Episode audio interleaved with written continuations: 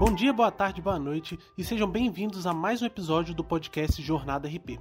Esse é o nosso segundo episódio e se você ainda não conferiu os anteriores, acesse agora mesmo o Instagram do curso @rppokeminas e fique por dentro de todos os episódios do nosso podcast, porque tá muito bacana, viu? Hoje a gente tá aqui, é, eu, Yuri, é claro, e minha amiga Laura. Oi, pessoal, que prazer estar aqui mais uma vez com vocês gravando esse podcast. Estamos aqui com o Marcos Dias, um, um, grande convidado, é uma pessoa incrível que a gente vai poder conhecer um pouco mais da trajetória dele. Ele é vice-presidente da The Rap Track Company no Brasil e tem apoiado nos últimos 15 anos empresas do Brasil e ao redor do mundo com direcionamento estratégico sobre marca e reputação. E aí, pessoal, boa tarde, bom dia, boa noite a todos. Muito obrigado é, pelo convite. Prazer estar aqui com vocês. É, trabalho na Rap Track Company já há um pouco mais de 15 anos, como o Yuri acabou de mencionar. Sou responsável pela área de advisory aqui no Brasil. Sou também marido da Dani, pai da Bia, pai do Rafa. Inclusive, se ouvir alguns chorinhos aí no fundo, porque eu estou conversando com vocês agora de, do meu escritório aqui em casa isso faz parte do, desse novo, novo contexto em que estamos todos. Isso é novo normal, né? normal. Ninguém tá falando novo normal mais, né? Porque cansou essa expressão. Né? É. Né? Então, mas é, é, por aí mesmo. Ótimo, Marcos. A gente também queria muito te agradecer por ter aceito o nosso convite. É um prazer muito grande ter você aqui, né? Um ex-aluno da PUC nos apoiando. E para começar, eu queria te perguntar, assim, como que foi a sua experiência é, com o curso de Relações Públicas e o que que te fez escolher a PUC como instituição de ensino? O que que me fez escolher a PUC como instituição de ensino? Assim, é, é engraçado, né? Eu, eu, uhum. eu acho que eu tenho... Posso dizer o seguinte para vocês, eu tenho uma admiração enorme porque, porque consegue assim, voltar no tempo 10, 15, 20 anos e falar com muita clareza sobre por que algumas decisões foram tomadas. Eu, minha memória não é das melhores, então eu, eu, tenho dificuldade de poder falar para vocês assim, ah, por que que, por que, que foi na, escolheu a PUC, por que que escolheu relações públicas que seja também, né? Mas, Isso. mas voltando um pouquinho no tempo, assim, tentando relativizar é, e fazer sentido das escolhas, tanto da PUC quanto do, do, curso também, que eu acho legal de falar sobre o curso aqui. Isso, exatamente, relações públicas. Eu acho o seguinte, primeiramente, é... eu, eu cresci no bairro Dom Cabral. Né? Meus pais moram no bairro Dom Cabral até hoje. Então tinha um elemento de conveniência muito grande de, de eu me tornar um filho da PUC, né? de eu estudar na PUC, porque seria basicamente ao lado da minha casa. Existia um fator também de disponibilidade de tempo. Estudar na PUC, comparado a estudar, por exemplo, comunicação na Federal, é, estudar na PUC me permitiria trabalhar durante o dia. Eu precisaria, Sim. por mais que eu tivesse que fazer um investimento para estudar na faculdade particular, eu teria oportunidade de ter experiência e ter minha própria renda estudando, trabalhando ao longo do dia né, e estudando à noite no curso de Relações Públicas na PUC, o que eu não conseguiria fazer na Federal, se não me engano, na época, esse curso não era ofertado à noite lá. Então a PUC tem um pouco disso, assim, de, de mistura de conveniência, né, com necessidade de trabalhar o curso sendo à noite. É claro que depois que eu entrei, né, então isso é pensando nos porquês de começar a trabalhar, a, a, a, a fazer relações públicas. De começar a estudar a PUC, né? Mas durante o curso eu fui vendo outros porquês, né? Eu, eu aprendi que é uma universidade extremamente humana, é, muito cuidadosa, muito carinhosa com os seus alunos. Então, voltando no tempo, assim, acho que tudo isso ficou para mim da experiência de estudar na PUC. Agora, sobre por que estudar relações públicas, acho que aí é mais complicado ainda, porque eu não faço a menor ideia de por que eu escolhi estudar relações públicas. Inclusive, minha esposa acha graça disso às vezes, porque eu sou extremamente tímido e introvertido. E ela tá é mesmo? Como uma pessoa tímida, introvertida, escolhe fazer relações públicas? Eu, eu, eu, eu, me pergunto a mesma coisa algumas vezes. Inclusive, na época, eu fiz cursos diferentes em faculdades diferentes, assim, vestibular diferente em faculdades uhum. diferentes. Relações públicas, especificamente, né, eu fiz na, na PUC e na, na Federal também, na época de comunicação social que a gente fazia. Né? Mas eu acho que, até pensando nas disciplinas que eu mais gostava no curso, eu imagino que era a discussão sobre planejamento estratégico que me interessava mais. E era uma, um tema que aparecia né, nas conversas sobre o que, que era ser relações públicas, como você poderia atuar de forma estratégica dentro da organização, e acabou, inclusive, sendo um tema da minha dissertação final do curso. Então, escolher a PUC teve um pouco de conveniência, escolher relações públicas, não lembro muito bem, mas eu acho que foi porque eu me interessava por planejamento estratégico. E eu via em, em, alguns cursos que talvez fossem mais tivesse uma abordagem mais generalizada sobre alguns temas, né, como relações públicas, administração, uma, um caminho para eu entrar nessa seara. Foi mais o, o curso te escolhendo do que você escolhendo ele, né? Cara, você eu foi... acho que sim, viu? Eu acho que sim, porque hoje, assim, eu, eu, tive muita sorte com essas escolhas, com as experiências que eu fui acumulando a partir do momento que comecei a estudar relações públicas. E quando eu olho para trás assim, são poucas coisas diferentes que eu conseguiria me imaginar fazendo. Então, é, podemos dizer assim, o curso me escolheu e eu sou muito grato por isso, porque acho que deu muito certo para mim e foi uma formação que, que eu curti muito de construir. Isso é muito interessante, né? É, a questão do curso ter te escolhido e como que isso influenciou para o momento que você está hoje, né? É, é incrível quando a gente pensa por esse lado. É interessante também falar que em 2003 você atuou como instrutor de educação na, no YMCA é, em San Diego, né, San Diego Country. Em 2005 você foi para sua atual empresa, só que naquela época ela se chamava é, Instituto Reputação, correto? Correto, Instituto Onde... de Reputação, o Reputation Institute. Isso. Onde lá você chegou até a posição de diretor executivo, né? Exato. Né? E aí, no ano passado, a gente passou por um, por um, por um, um rebranding, né? mas um rebranding que envolveu também alguns redirecionamentos estratégicos. Uhum. E, e a partir dessas mudanças que, que nós desenvolvemos na empresa, eu assumi uma área de advisory é, como vice-presidente aqui no Brasil. E, e, e, como que foi essa jornada para você? Essa sair de 2013 para chegar em 2020, você está na mesma instituição, exercendo um cargo diferente? Como é que foi isso nessa sua trajetória? Crescido, né? É, essa, essa, essa trajetória ela foi bem mais complexa do que eu coloco no LinkedIn. Porque... Então é ótimo a gente estar tá aqui para você poder contar pra gente. É, é verdade. Porque, é, porque quando você olha no LinkedIn hoje, realmente é, são essas três experiências assim que eu, que eu destaco, né? Porque uhum. no sentido só de, de buscar a simplificação, síntese da coisa, eu coloquei uma experiência internacional, foi essa na, na YMCA, e, e as últimas duas experiências aí mais relacionadas a, ao, ao, trabalho que eu tenho hoje, né? No Reputation Institute, meu desenvolvimento no Reputation Institute por 15 anos, e aí participar da transformação da empresa em The Rap Track Company ao longo dos últimos dois anos aí. Mas, na verdade, essa jornada, eu acho que, para fazer sentido dela, ela envolve vários outros degraus além desses três aí que a gente acabou de mencionar.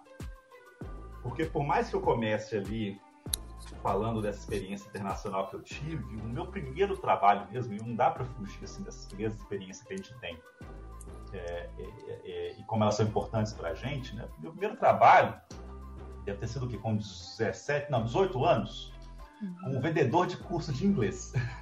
Ah. então, assim, eu, eu acabei de formar segundo grau, não tinha entrado na faculdade ainda, buscando uma renda, né, para sobreviver. E encontrei essa, acho que foi um anúncio do jornal, fui fazer a entrevista e comecei a trabalhar numa, escola de inglês ali na, na Savas, se não me engano, na Fernandes Torim, e aí ela tinha uma. Ela alugava um outro ambiente no bairro Sion para a equipe comercial ficar lá. E eram essas escolas de inglês, tinha começado essa febre aqui no Brasil. As escolas de uhum. inglês prometendo que você é, sairia falando em 12 meses. Eu passava manhã, tarde e noite ligando para as pessoas e tal, oferecendo curso, e já saía com o contrato embaixo do braço para para é, é vender, contar com a assinatura do, do, do possível aluno. E, e, passei umas, alguns meses nessa, nessa loucura comercial aí. Eu tinha 18 anos, estava doido para fazer acontecer. Uhum. É, saía cedíssimo de casa, de ônibus, né? Morava no Dom Cabral, casa dos meus pais, no, pegava, na época era o 4001, hoje acho que é 4111. Passava uma hora de ônibus até chegar no Sion e, e, ficava lá até a noite trabalhando e voltava várias vezes. Eu dormia no, no, no ônibus, acordava no ponto final. Com, com eu te entendo, Marcos. Eu entendo. Eu também moro no, no coração eucarístico e trabalho no Anchieta. Nossa, então você sabe, o, que é um passeio, sei. né? Não é uma, não é uma viagem de é, ônibus, é um passeio. É um passeio. Você conhece Exato. toda a cidade, do, é o 4111 hoje, né? Isso que, mesmo, é o 4111. Eu passeava a cidade inteira até chegar. Se pensasse qual que é a forma menos eficiente de você sair do João Cabral e chegar no Anchieta no Sion, é usando o 4111, né? É 4001. Você falou tudo, é a maior verdade. Aí meus pais pediram assim, encarecidamente pra eu parar com esse trabalho, porque eu tava morrendo nesse trabalho. Você não precisa disso, você acabou de formar, espera mais um tempo pra você conseguir aquela oportunidade. Aí eu saí dessa, dessa, dessa, dessa loucura. Mas foi interessante, eu primeiro ter essa primeira noção de meta, é, de objetivo, de Primeira experiência, né? Primeira experiência, né? E aí logo depois eu achei uma oportunidade, acho que também num anúncio de jornal, para precisava de um designer gráfico, diagramador, para é, uma empresa precisava para produção de catálogos de convênio. E você ah. já tinha experiência nessa área? Zero você... experiência. Eu sempre tive muita facilidade com o computador. Isso. Eu tive zero experiência. É, me perguntaram se eu sabia fazer, eu falei, ah, sei sim. Eu passava o final de semana inteiro, assim, estudando, tentando fazer as coisas, passava horas extras do trabalho para conseguir entregar o que era necessário, mas dei conta e, e, e, fiz. E foi enquanto eu trabalhava nessa, nessa pequena agência que eu passei no vestibular para começar a trabalhar na PUC, para começar a fazer o curso de Relações Públicas na PUC. E aí, logo depois de eu começar é, na PUC, eu soube de um estágio que estava sendo oferecido pela Telemar. Uhum. É, a Telemar, a antiga Telemi, era Telemig, uhum. era Telemar, e hoje é seria o equivalente a Oi, né? Isso. Para telefonia fixa. E o estágio, basicamente, hoje vai fazer um estágio, a gente imagina que a gente vai fazer o filé do trabalho, né? E, e aprender fazer acontecer. O estágio basicamente era trabalhar como atendente numa agência física da Telemar no centro, acho que ali no, na rua Rio de Janeiro. Então, os clientes da Telemar iam para lá para pedir religação de telefone, Troca de chip. Troca, esses, troca essas... de chip, nada ainda. Ali telefonia fixa. É, é ali, acho que ainda, ainda, ainda trabalhava com, car com, com ficha, acho que não, mas com cartão telefônico para telefone público. É, pedia negociação de dívida, sabe? Hum, Esse uhum. tipo de coisa. Era uma agência física para as pessoas fazerem esse tipo de pedido. E eu ficava lá eu tive pegado um pouco dessa influência da experiência comercial que eu tive no, no primeiro curso de inglês. Eu ficava louco para fazer o máximo de atendimentos possíveis. Legal. Dia, assim, né? Mas foi a primeira experiência indiretamente associada ao curso de relações públicas porque foi um estágio, né? Mas era, acho que ali eu comecei a aprender a lidar com o público, a lidar uhum. com, com, com, com o cliente, com a noção de cliente uhum. para uma empresa. Ô, Marcos, por ser estágio, você já estava fazendo algum curso ou não? Pois bem, esse, eu tinha acabado de começar o curso de Relações Públicas na PUC. Ah, sim. Uhum. Você já tinha então começado o curso de Relações Públicas? Já tinha começado. E foi, e foi justamente num, num, provavelmente no mural da PUC que eu vi notícias sobre esse estágio, me candidatei uhum. e consegui a vaga lá. Ah, que ótimo. E você lembra mais ou menos qual período que você começou a fazer? Ah, deixa eu pensar. Acho Provavelmente no segundo, Foi bem no início. No bem, primeiro e segundo período. Foi, ah, então foi bem no inicinho, né? Bem no inicinho mesmo. Foi bem no ah, inicinho, ótimo. Tá? Passei um tempo, talvez, talvez segundo terceiro período. Vamos lá. Mas não no primeiro período, segundo terceiro período. Ótimo. E foi aí que surgiu a oportunidade de eu ir para o exterior. Eu participei de um programa, uma seleção para monitor de acampamento. Né? Esse ah, trabalho bacana. que eu fazia na, que eu fiz na, na, na YMCA, né, a CM, era para trabalhar como monitor de acampamento é, infantil nos Estados Unidos. Então você faz, esse programa, ele, acho que ainda existe aqui, no, aqui em Belo Horizonte, fazer uma seleção, é, basicamente várias atividades por vários meses aos sábados, e ao final desse, dessa seleção aqui, você, se você passava, você tinha suas despesas de viagem cobertas é, para fazer esse trabalho de verão nos Estados Unidos. É um trabalho de verão, basicamente. Então eles pagavam uhum. a sua passagem, né, que para mim era importante, porque viabilizou essa experiência, é, pagavam a sua estadia, e você ainda recebia um, eles chamavam de pocket money, né, uma espécie de uma mesada, um valor simbólico só para Pra, pelo é, papel que você estava desenvolvendo lá, né? É, menos do que pelo papel, né? Porque você tem que pensar a coisa como um todo, né? No uhum. total, eles pagaram minha viagem, pagaram é, as despesas de, de, hospedagem lá, e aí dá uma bonificação para eu. ajuda de custo. Então. O custo é. Custo, é pra, ajuda de custo. Experiência. E aí, enquanto eu estava lá, é, fazendo esse, esse, fazendo esse trabalho de acampamento, né? Que envolvia o quê? Levar a criança para um hiking na floresta, levar, é, ajudar o pessoal, crianças com, com a escalar uma, um muro, né, muro escalada, sabe? Uhum. É, trabalho de salva-vidas, é coisa de cinema mesmo, sabe? Salva-vidas na piscina. coisa, de cinema norte-americano, esse, esse, tipo de atividade. Aí eu vi que tinha uma vaga para um trabalho de educador num programa é, é, que, esse, que esse, esse acampamento mantinha junto às escolas do, do Condado de Santiago. É uma vaga para trabalhar 18 meses. Eu me candidatei, passei, e aí eu voltei para o Brasil só para conseguir um visto, só para pegar o meu visto, um visto diferente, né? E aí voltei uhum. para os Estados Unidos. Nesse período, então, eu, eu, eu tranquei um, o, o, meu o curso. curso na PUC, né? Então eu tinha feito, acho que um ano e meio de curso já. Viajei uhum. por poucos meses, acho que não cheguei a perder um semestre foram dois, três meses, voltei e aí tranquei o curso mesmo para ir para os Estados Unidos para fazer essa experiência de um ano e meio. Então foi um pouquinho Bacana. diferente da experiência original, né, que era de monitor de acampamento. Esse, desse programa, como que ele funcionava?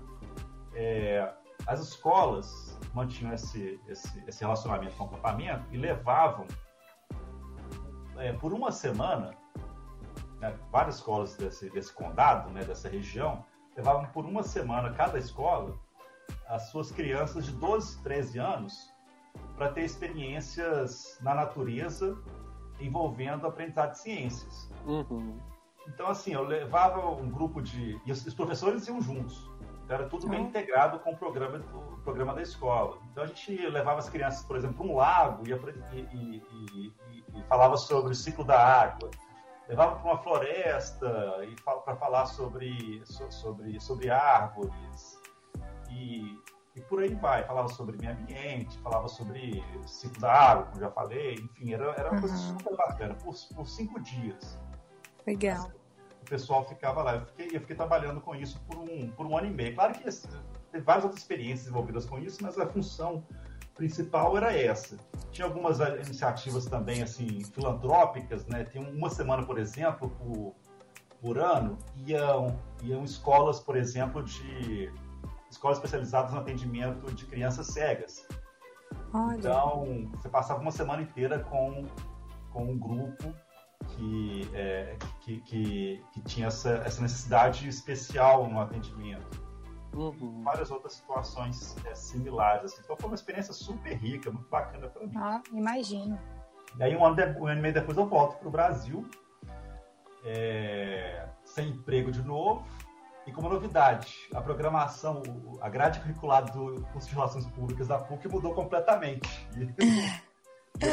eu virei aluno irregular, porque algumas disciplinas que eu deveria cumprir para minha grade curricular original, de quando eu tinha passado no vestibular, não existiam mais. Ah, entendi. Aí você então, teve que pegar disciplinas equivalentes e acabou tendo que fazer em outros horários. Nossa, Nossa. foi uma loucura, gente. Eu, eu sei que eu fiz, eu fiz, é, eu fiz disciplina com turma de fisioterapia, com turma de Nossa. ensino religioso, com turma de publicidade, turma de tudo que você imaginar, assim, todo prédio que você imaginar, eu fiz alguma disciplina, porque tem algumas disciplinas que são comuns, né, para vários uhum. cursos. desde cultura religiosa, não sei se existe ainda, na minha época existe cultura religiosa, existe. um, dois, três, ética também, então era comum a várias disciplinas. Então eu acabei fazendo assim em vários horários diferentes. E aí, se eu tivesse que continuar é, só à noite, né, naquele, naquele regime, trabalhar durante o dia e estudar à noite, eu ia levar uns 3, 4 anos a mais. Eu tinha estudado um ano e meio, dois anos, eu uns 3, 4 anos a mais para conseguir concluir, porque eu nunca consegui fechar seis disciplinas é, por semestre naquele horário. Aí eu, a solução que eu encontrei é, foi encontrar um trabalho com uma flexibilidade de horários significativa também, porque eu conseguiria trabalhar de manhã, tarde e noite e estudar de manhã, tarde e noite. Eu comecei a fazer isso, é, consegui fazer isso dando aula de inglês. Hum. Foi interessante, eu tinha começado a minha carreira vendendo cursinho de inglês e aí depois eu virei professor de inglês, que ajudou inclusive a pagar as mensalidades do, do curso até o do curso. Período, né? Uma coisa que você não comentou foi essa questão do inglês. Você já teve contato com inglês desde quando você era menor? Ou foi no, vendendo o curso de inglês, você entrou no curso? Como é que foi essa questão do inglês? Eu, eu tive essas experiências de seleção e trabalho nos Estados Unidos.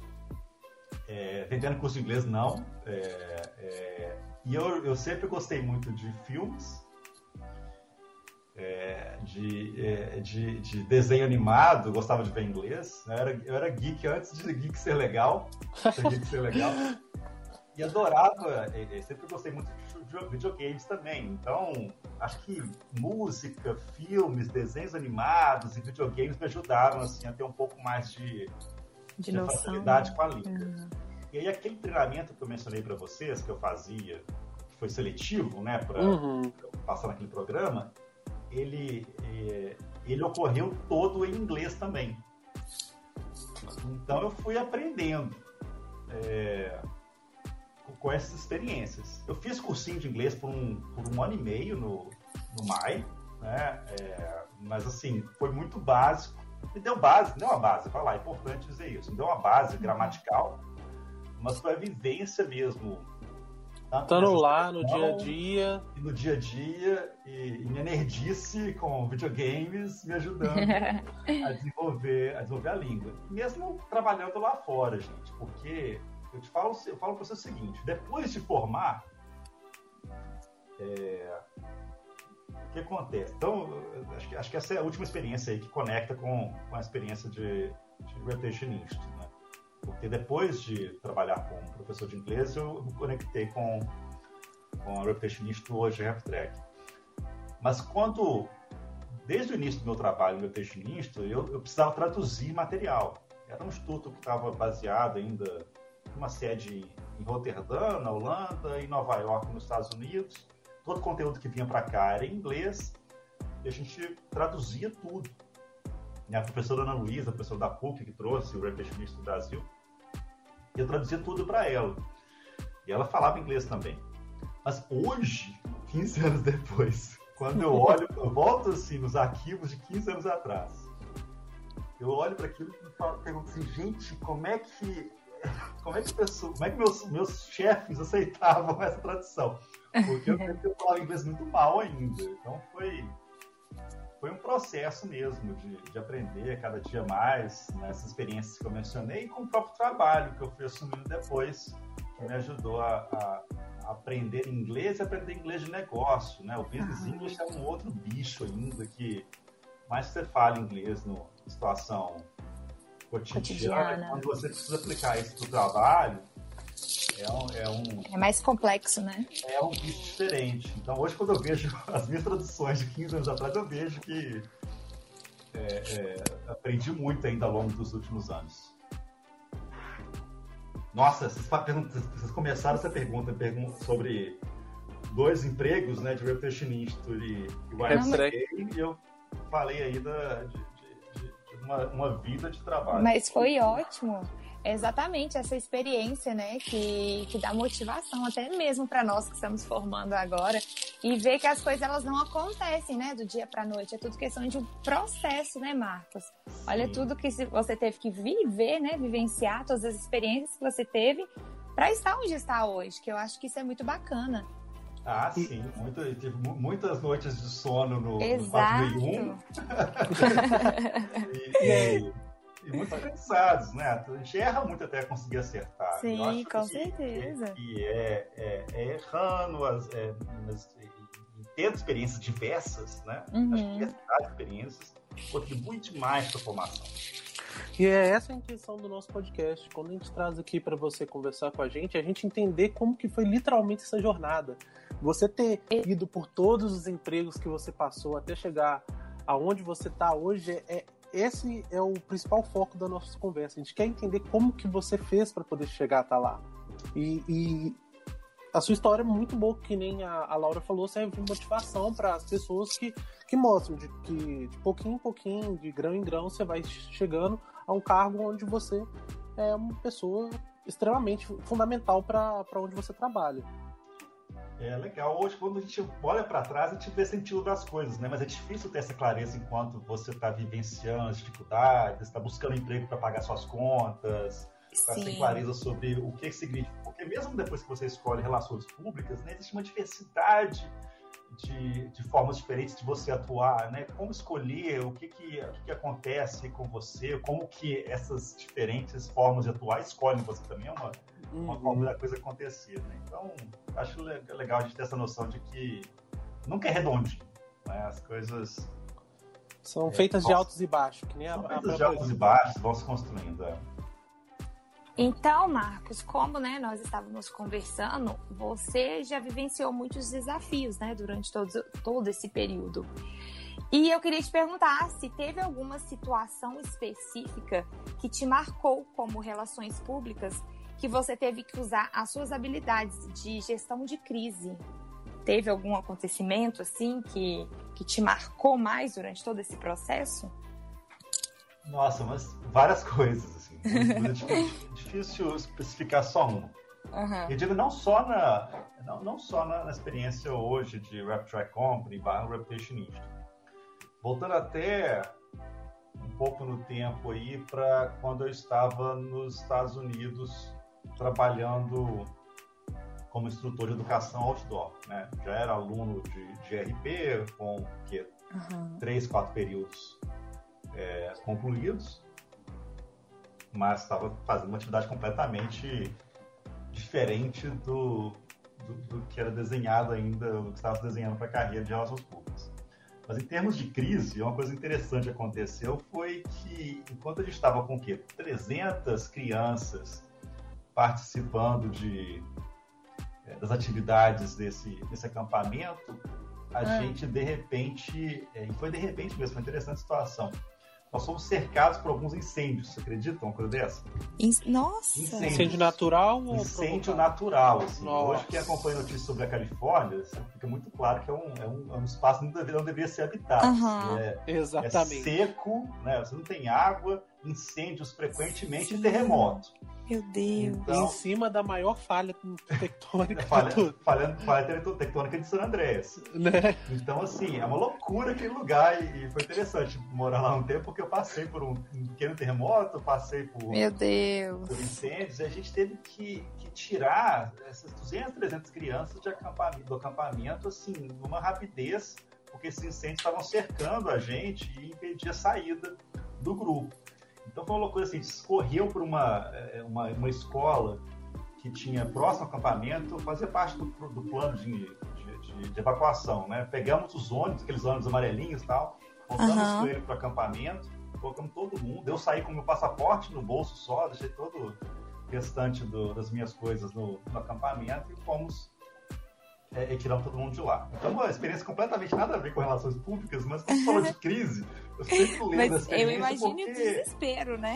Porque é engraçado falar de desespero, porque nos fundamentos é, é, tem muita relação com muito do que eu vivi depois. Assim, você precisa ter calma, paciência, é, olhar para todos os, os, os, os constituintes, né? Os, as pessoas que estão envolvidas naquela situação, priorizar uhum. atividades e assim, sabendo que tem uma coisa horrível que pode acontecer com todos nós, saber manter a calma nesse contexto é um negócio, é, é, acho que é um aprendizado muito interessante da minha vida. De novo, aquela coisa que, que vocês mencionaram, né? Pô, você tem que ter umas, umas experiências muito diversas para conseguir é, evoluir, crescer. Né? E tá aí uma experiência de, diferente de gestão de crise, mas com certeza me ajudou a ter mais calma é, na lida com outras situações que vieram no futuro. Sim, com certeza. Mas, mas já agora pensando na atuação mais próxima relacionada a relações uhum. públicas, né? Sim, gente, a gente trabalha no Brasil com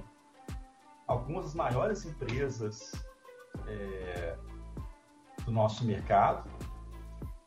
E sem dúvida nenhuma, se a gente pensar nas grandes crises aí que, que nós vivenciamos no Brasil ao longo dos últimos 10, 15 anos, nós, como Reflection Institute, da RefCheck Company, acompanhamos de perto assim o trabalho de clientes nossos envolvidos nessas crises. Então, desde crises relacionadas à, à ética, transparência, governança, como a Lava Jato, até crises praticamente humanitárias né, e ambientais, é, como o que a gente vivenciou com Mariana e Brumadinho. Uhum. Então, acho que tudo isso, é, a gente teve, tive a oportunidade de acompanhar várias desses, dessas situações de bem perto. E buscando manter essa mesma calma que eu mencionei dessa situação bem diferente na, na Califórnia, mas já aplicando os, uhum. os, conceitos de comunicação social, de gestão de crise, de relações públicas, no sentido de buscar entender a perspectiva de cada um dos stakeholders envolvidos, buscar aplicar o que é pensado previamente como um plano de gestão de crise, adaptar isso para o contexto atual e tudo mais. Mas, apesar de, de novo, ter vivenciado de forma muito próxima, íntima, crises tão grandes quanto essa que eu mencionei, Lava Jato, Brumadinho, Mariana, acho que a situação nos últimos, últimos 12 meses, 12, 18 meses aí com a, com a pandemia, uhum. com o Covid, trouxe, trouxe um, um é, para mim, como não só com relações públicas, mas como gestor de pessoas também, trouxe um desafio, um desafio novo. É, como você, é, de um dia para o outro, aprender a gerenciar uma equipe remotamente para desempenho e ao mesmo tempo para saúde mental, né? Porque Exato. todos nós é, tivemos sem dúvida nenhuma muita dificuldade para lidar com, ainda estamos tendo, né? Com, com esse, toda essa situação. Toda a situação do ponto de vista de saúde mental mesmo. E... Então acho que isso são situações bem diferentes que eu mencionei aí, né? essa questão dos incêndios, as crises corporativas que nós é, que muitos nossos clientes vivenciaram dos últimos anos, mais recentemente, como lidar, como ajudar uma equipe a, a performar e ao mesmo tempo manter sua saúde num contexto de isolamento, incerteza. Eu acho que cada uma dessas crises aí tem é, trouxe seus próprios aprendizados desafios para mim. Super interessante, super interessante mesmo. E é engraçado, né? Perceber que você passou por uma situação que, queira ou não, uma crise, não do jeito físico assim que a gente pensa quando a gente está falando da faculdade, mas que te mostrou um jeito que você tem que levar as crises no geral quando a gente vai para o âmbito do trabalho, né? Que é que nem você falou, a questão da calma, a questão da paciência, e, e tudo mais. Eu queria perguntar para você, Marcos, se você tem alguma dica para os estudantes que estão nos escutando, que assim como você é, desejam crescer e fazer uma carreira dentro de uma empresa, qual que, se você tivesse que passar uma fórmulazinha, qual que seria? Nossa, uma fórmulazinha. Não, lembrando que, tudo que lembrando eu falei que agora uma fórmula é difícil. Viu? Não, lembrando que matemática é complexa só. É. Pode ter várias variáveis, mas é basicamente o que, que você aconselharia assim? Olha, essa mesma fórmula eu não recomendaria porque ninguém merece pegar o 4001. É, não. De, de não mesmo. Ponto final a ponto final. Então, não, não recomendaria essa mesma fórmula. Mas eu poderia dizer para você o seguinte: se vocês fizessem pergunta para mim 10 vezes, eu vou dar 10 respostas diferentes. Mas vamos pensar algumas questões aqui. Primeiramente, falei agora há pouco sobre saúde mental. Uhum. É, eu, eu, começaria com isso, assim, tenha cuidado com a sua saúde mental, saiba seus limites, saiba se cuidar. Esse é o primeiro ponto. O segundo ponto, não subestime a importância de falar mais uma língua. Isso abre muitas, muitas portas. Tá? Não subestime isso. Terceiro ponto, é, tente se colocar em situações mais diversas possíveis, porque isso, essa diversidade de experiências, ela, ela pode na hora não parecer que vai te ajudar, mas depois, de novo, como eu estou fazendo aqui agora, é, você olha para trás, as coisas fazem sentido e se encaixam. Né? Então, acho que diversidade de experiências é uma coisa essencial. Até virar para mim e falar o seguinte: pô, você está falando aí de, de, várias profissões que você teve, mas você está 16 anos na mesma empresa. Sim, eu estou 16 anos na mesma empresa, mas é uma empresa que me permitiu ter experiências diversas também. Já trabalhei em vários países diferentes, já tive chefes de quatro nacionalidades diferentes, é, experimentei crises diferentes por meio de clientes diferentes também. A própria empresa, empresa que eu estou também ela mudou muito ao longo dos últimos 16 anos, né? De, já foi uma consultoria, já foi um instituto de pesquisa, hoje é uma plataforma digital. Então, mesmo estando 16 anos no mesmo no mesmo no mesmo CNPJ, né?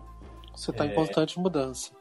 Estou em constante mudança. Eu acho que isso para mim foi essencial e recomendo para todas as pessoas. Se a, a, sua função, o seu emprego não permite isso, aí sim, eu recomendo buscar experiências diferentes no, no emprego novo. Mas de toda forma, busque experiências diversas. Eu acho que isso é importante na formação de todo profissional. E por fim, eu diria assim, faça o possível também para conectar a o seu trabalho, as suas tarefas, por mais simples e básicas que elas pareçam, com o todo do seu negócio, todo da sua empresa, o todo, né, essa visão mais macro do setor que você opera.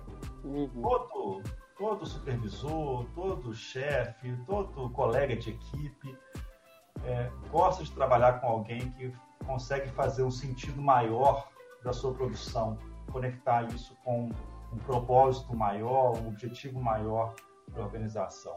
Então, faça um esforço nesse sentido que eu acho que tende a tanto fazer com que o seu trabalho seja mais motivador para uhum. você, quanto pode te ajudar a abrir é, mais portas para trabalhos cada vez mais interessantes, sofisticados e cargos cada vez melhores também. Ótimo. É isso. Se perguntar mais uma vez, eu vou falar diferente, mas eu realmente agora. Espero que possa ajudar vocês. Ai, ótimo. Marcos, eu queria muito te, agra... Nós... te agradecer por ter aceito esse convite, né? Você ter reservado aí um tempinho para conversar com a gente. Isso é muito importante, tanto para o nosso trabalho e também para a gente levar tudo isso que você falou com a gente para outros alunos que eu tenho certeza que a sua experiência vai abrir portas, né, para outras pessoas também, é, para as pessoas também verem que, esse, que essa jornada, né, de um profissional, ela não é simplesmente assim da noite para o dia. É muito bacana escutar histórias como a sua. E o bate-papo foi muito legal, né, Yuri? O bate-papo foi muito interessante. Queria agradecer também ah, em meu nome, o nome do, do nosso grupo, ao Marcos, que pôde trazer pra gente é, contando a sua jornada mesmo, né? E foi extremamente interessante para estar tá aqui participando e eu tenho certeza que vai ser para quem estiver ouvindo também. Ouvindo, exatamente. E pessoal, esse foi mais um podcast. É, para quem não sabe, esse podcast ele faz parte de uma das ações do nosso, do nosso projeto de intervenção do, do nosso grupo de TCC, composto por eu, né, o Yuri, que está aqui comigo, e nossas amigas Amanda, Marina e Maria Paula. E nós estamos sendo orientados pela professora Lorena Viegas. E para conferir todos os episódios anteriores, anteriores e o próximo, acesse o Instagram do curso de RP, arroba RP PUC Minas. Um abraço, pessoal, e eu espero muito encontrar vocês na próxima quinta-feira. Tchau, tchau. Tchau, tchau, gente. Tchau, gente. Obrigado de novo pelo convite. Foi um prazer.